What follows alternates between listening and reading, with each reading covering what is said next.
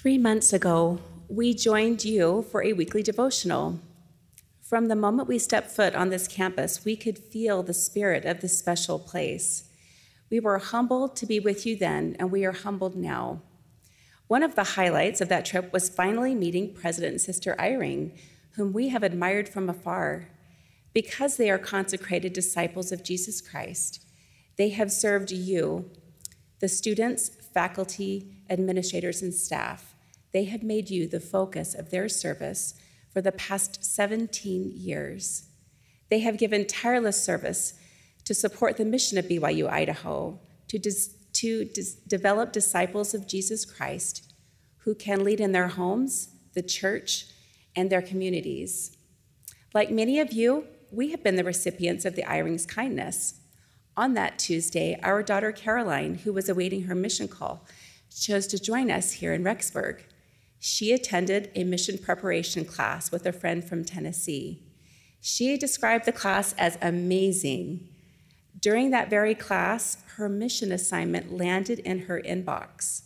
After class, she calmly walked from the Taylor building to this building to join us and the Eyrings prior to the devotional. She excitedly shared the news about that special email awaiting her. For 15 minutes, President Sister Eyring asked her questions about her life and college experience, her excitement to serve the Lord full time, and the anticipation of her assignment. Despite all that they had going on, they were genuinely interested in her, a perfect and perfect examples of ministering to the one. Following the devotional, we headed back to Utah for Caroline to open her call with family and friends. Sister Eyring requested to follow her as an Instagram friend so they could watch her open her mission call that evening. When we saw the Eyrings at General Conference last month, it will not surprise you that Sister Eyring's first comment to me was, I'm following Caroline on Instagram. How is she? Just as Sister Eyring requested to follow Caroline as an Instagram friend, the Eyrings have truly been a friend to any associated with, associated with BYU Idaho. They have served you with love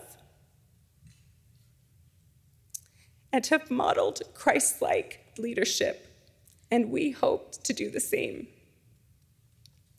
These are exciting times in your lives. We know because we are living them in the Meredith home. We have six children, three young adults, and three teenagers, soon to be young adults. Our eldest son, Chase, served a full time mission in Madagascar and re- returned home during the pandemic. Only six days ago, our second son, Connor, returned home from his mission in Arizona and Chile. And in less than two weeks, Caroline begins home MTC for her assignment to Sweden. Ellie just attended junior prom. Ethan started driving with his learner's permit. And Christian turned 13 two weeks ago, becoming an official teenager. One of the highlights of our lives was recently serving as mission leaders of the Utah Salt Lake City South Mission and fortunately for us, some of our missionaries are here at BYU Idaho. Over the past 25 years, I have seen my husband lead our family and our missionaries with high love, high expectations, good humor, and a big smile. I know you will come to love and appreciate his warmth and servant leadership. Our greatest desire for our children, our missionaries, and now for you as our students at this sacred institution is to become lifelong disciples of Jesus Christ. I testify that it is upon the rock of our Redeemer, who is Christ, the Son of God, that we must build our foundation. Jesus Christ is the strength of young adults. As President Nelson has taught, following him is the only way to enduring happiness. In the name of Jesus Christ, amen.